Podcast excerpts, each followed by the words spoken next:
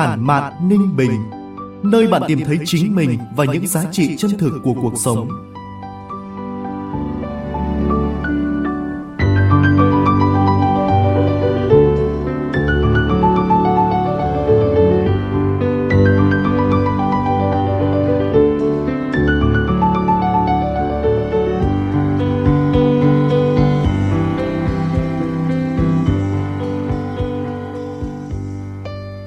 Từ phòng thu của báo Ninh Bình, chào mừng quý vị và các bạn đến với chuyên mục podcast Tản mạn Ninh Bình của báo Ninh Bình điện tử, phát sóng vào 9 giờ sáng thứ bảy hàng tuần tại địa chỉ website báo ninh bình.org.vn. Chương trình cũng được phát trên các nền tảng số Spotify, Apple Podcast, Google Podcast, kênh YouTube cũng như là trang fanpage Facebook của báo Ninh Bình. Tôi là Võ Nam sẽ đồng hành cùng với quý vị và các bạn. Tản mạn Ninh Bình là nơi chia sẻ những góc nhìn cuộc sống, những dòng cảm xúc, những lời tự sự. Thông qua trang viết ngắn gọn, hàm xúc, khắc họa nét chấm phá độc đáo, tinh tế, những mảng dấu ấn cá nhân sâu sắc của vùng đất và con người Ninh Bình.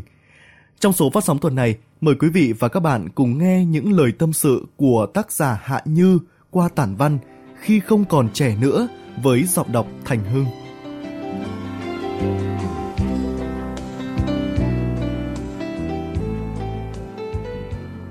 Tuổi trẻ là thứ đẹp đẽ tựa cơn mưa rào mà ai cũng từng tắm qua một lần. Có người sinh ra đến khi chết đi luôn thấy rằng mình ở mãi trong cái tuổi trẻ.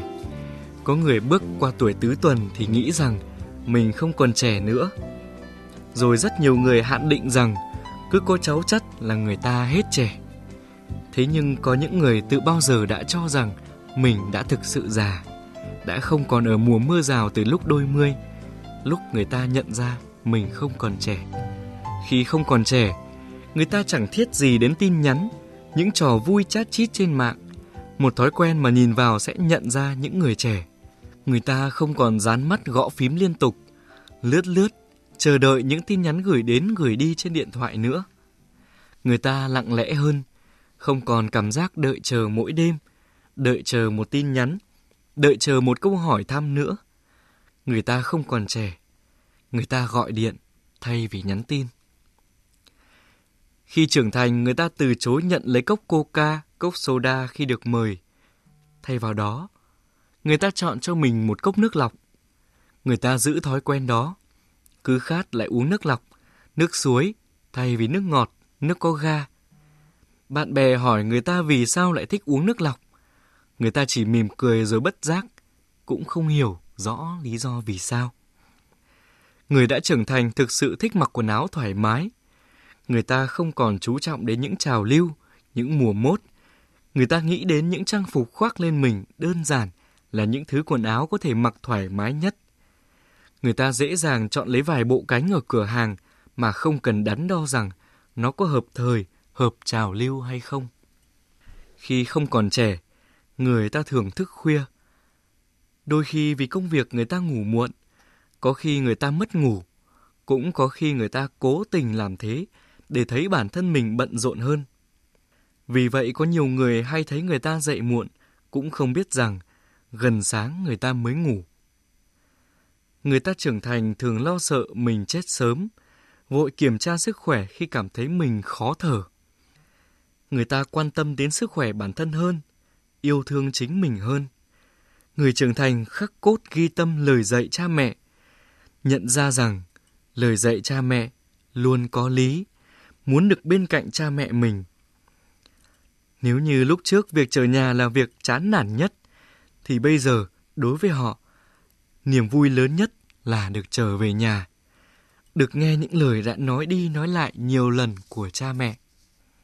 Khi trưởng thành cũng là khi người ta thôi nghĩ đến tình yêu, thôi mơ mộng với những điều không thực, thôi yêu ghét vô cớ, sống trầm lặng hơn, yêu bản thân mình nhiều hơn.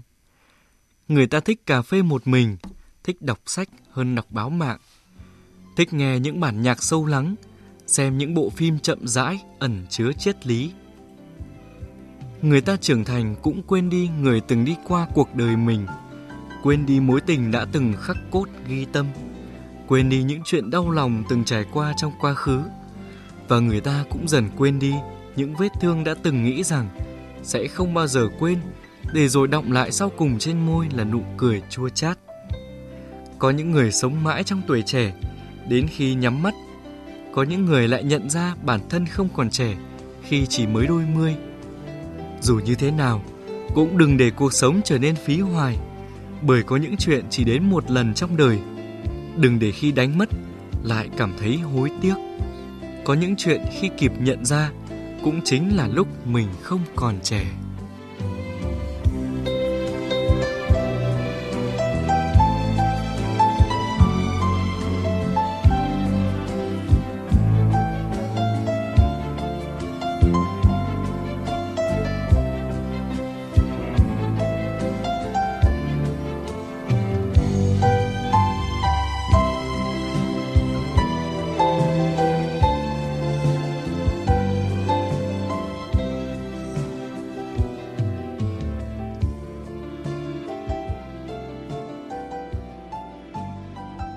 Quý vị thân mến, chương trình tuần này đến đây là kết thúc.